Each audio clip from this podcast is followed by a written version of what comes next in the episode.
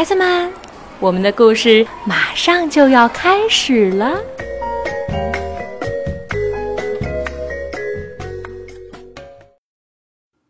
小朋友们好，我是小让妈妈露露阿姨，我们又见面了。今天要给大家带来什么好玩的故事呢？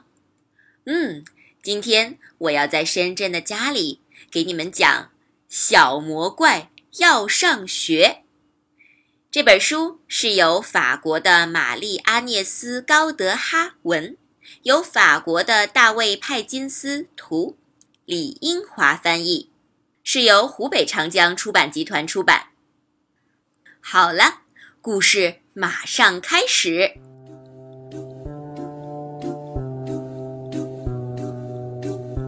从前有一个心地善良的食人小魔怪，他从来都不吃人。可是小魔怪的爸爸妈妈最喜欢吃人了。每一次他们饱餐之后，就会打着饱嗝，摸着鼓鼓的肚皮，满脑子想的都是明天吃什么。爸爸妈妈从来不陪小魔怪玩游戏，也从来不给他讲故事。在小魔怪家里，没有甜甜的苹果派，也没有可口的牛奶米饭，也没有好吃的水果蛋糕。小魔怪讨厌这一切，他总是一个人待在自己的房间里，一会儿大喊大叫，一会儿跺脚。爸爸妈妈受不了了，就大声地训斥他：捣蛋鬼，你吵得我们一点胃口都没有了。只有一件事情可以让小魔怪感到快乐，那就是藏在茂密的小树丛后面，偷偷地看小朋友们玩游戏。小朋友们玩得多开心啊，他们怎么能玩出那么多的花样呢？小魔怪惊讶极了。一天，小魔怪捡到了一本书，那是一个粗心的小朋友丢下的。书里有漂亮的插图，还有一些小小的黑黑的符号。小魔怪把书夹在胳膊底下，飞快地跑回了家。他知道那些小小的黑黑的符号会讲出很多好听的故事。晚上，小魔怪拿着手电筒，躲在被窝里，仔仔细细地把这些符号看了一遍又一遍，一遍又一遍。可是他还是不知道他们在说什么。小魔怪难过极了。第二天一早，他就做出了一个重要的决定。他向爸爸妈妈宣布：我要去上学，我要去读书。爸爸满嘴塞着饭，口齿不清地说：不要说蠢话，吃饭，快吃。妈妈也嘟嘟囔囔地说：别耍小聪明，吃饭快吃。但是小魔怪拒绝吃任何东西。第二天早上，爸爸只好领着小魔怪来到了学校。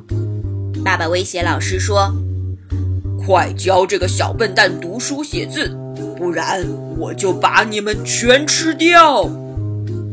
小魔怪很不喜欢爸爸这样，他走到教室的最后一排坐了下来，决心好好念书。小魔怪学习非常努力，很快他就会认字儿了。接着他开始念一个一个的句子，最后他可以把整本书念下来了。他变得很快乐，不再大喊大叫，不再叹息，也不再跺脚取闹了。爸爸妈妈对这一切感到很奇怪。一天晚上，爸爸妈妈没有像往常一样大吃大喝，他们把耳朵贴在小魔怪的房门上，听见小魔怪正在里面高声地读着一本故事书。爸爸妈妈听着听着就被故事吸引住了。故事结束时，他们突然大声地鼓起掌来：好啊好啊，好啊好，再来一个！他们的掌声太热烈了，把小魔怪吓了一大跳。他惊讶地打开了门。真好听，真好听，再讲一个，再讲一个嘛。妈妈急切地请求，小魔怪非常高兴地答应了。他接着又读了3个故事，后来他觉得有些累了，站起来对爸爸妈妈说，今天已经很晚了，明天我再接着给你们念吧。接下来的晚上，小魔怪放学一回到家，还来不及放下书包，爸爸妈妈就拉着他的袖子，让他再讲一个故事。随着故事情节的起伏，他们一会儿大笑，一会儿哭泣，有时甚至害怕得浑身发抖。一天晚上，小魔怪给爸爸妈妈读了一本教大家怎样做出好吃的饭菜的书，当然里面没有煮小孩子的方法。从这天开始，小魔怪放学回到家里，迎接他的都是美味的苹果派、香甜的牛奶米饭，甚至还有让人口水直流的水果蛋糕。哈哈，小魔怪终于可以美美的吃个够了。每天，小魔怪都可以享受美味的饭菜，他觉得好幸福啊！他决定，在他生日那天，要邀请所有的小伙伴到家里来做客。不过，他忘记了，他的爸爸妈妈可都是爱吃人的大魔怪呀。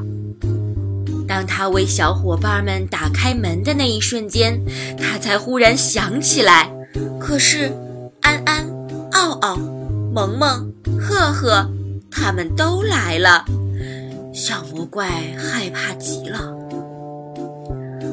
整个下午，小伙伴们都玩疯了，他们一起跳舞，一起唱歌，一起放声大笑，一起打打闹闹。小伙伴们一个接一个地附在小魔怪的耳边说，你的爸爸妈妈可真和气呀。小魔怪第一次发现，爸爸妈妈真的很可爱，甚至在他们笑的时候，也小心地不把长长的牙齿露出来。晚上，所有的小朋友都回家了，爸爸妈妈对小魔怪说，这些小孩子多可爱呀，以后你随时都可以把他们带到家里来玩，我们绝对不会伤害他们。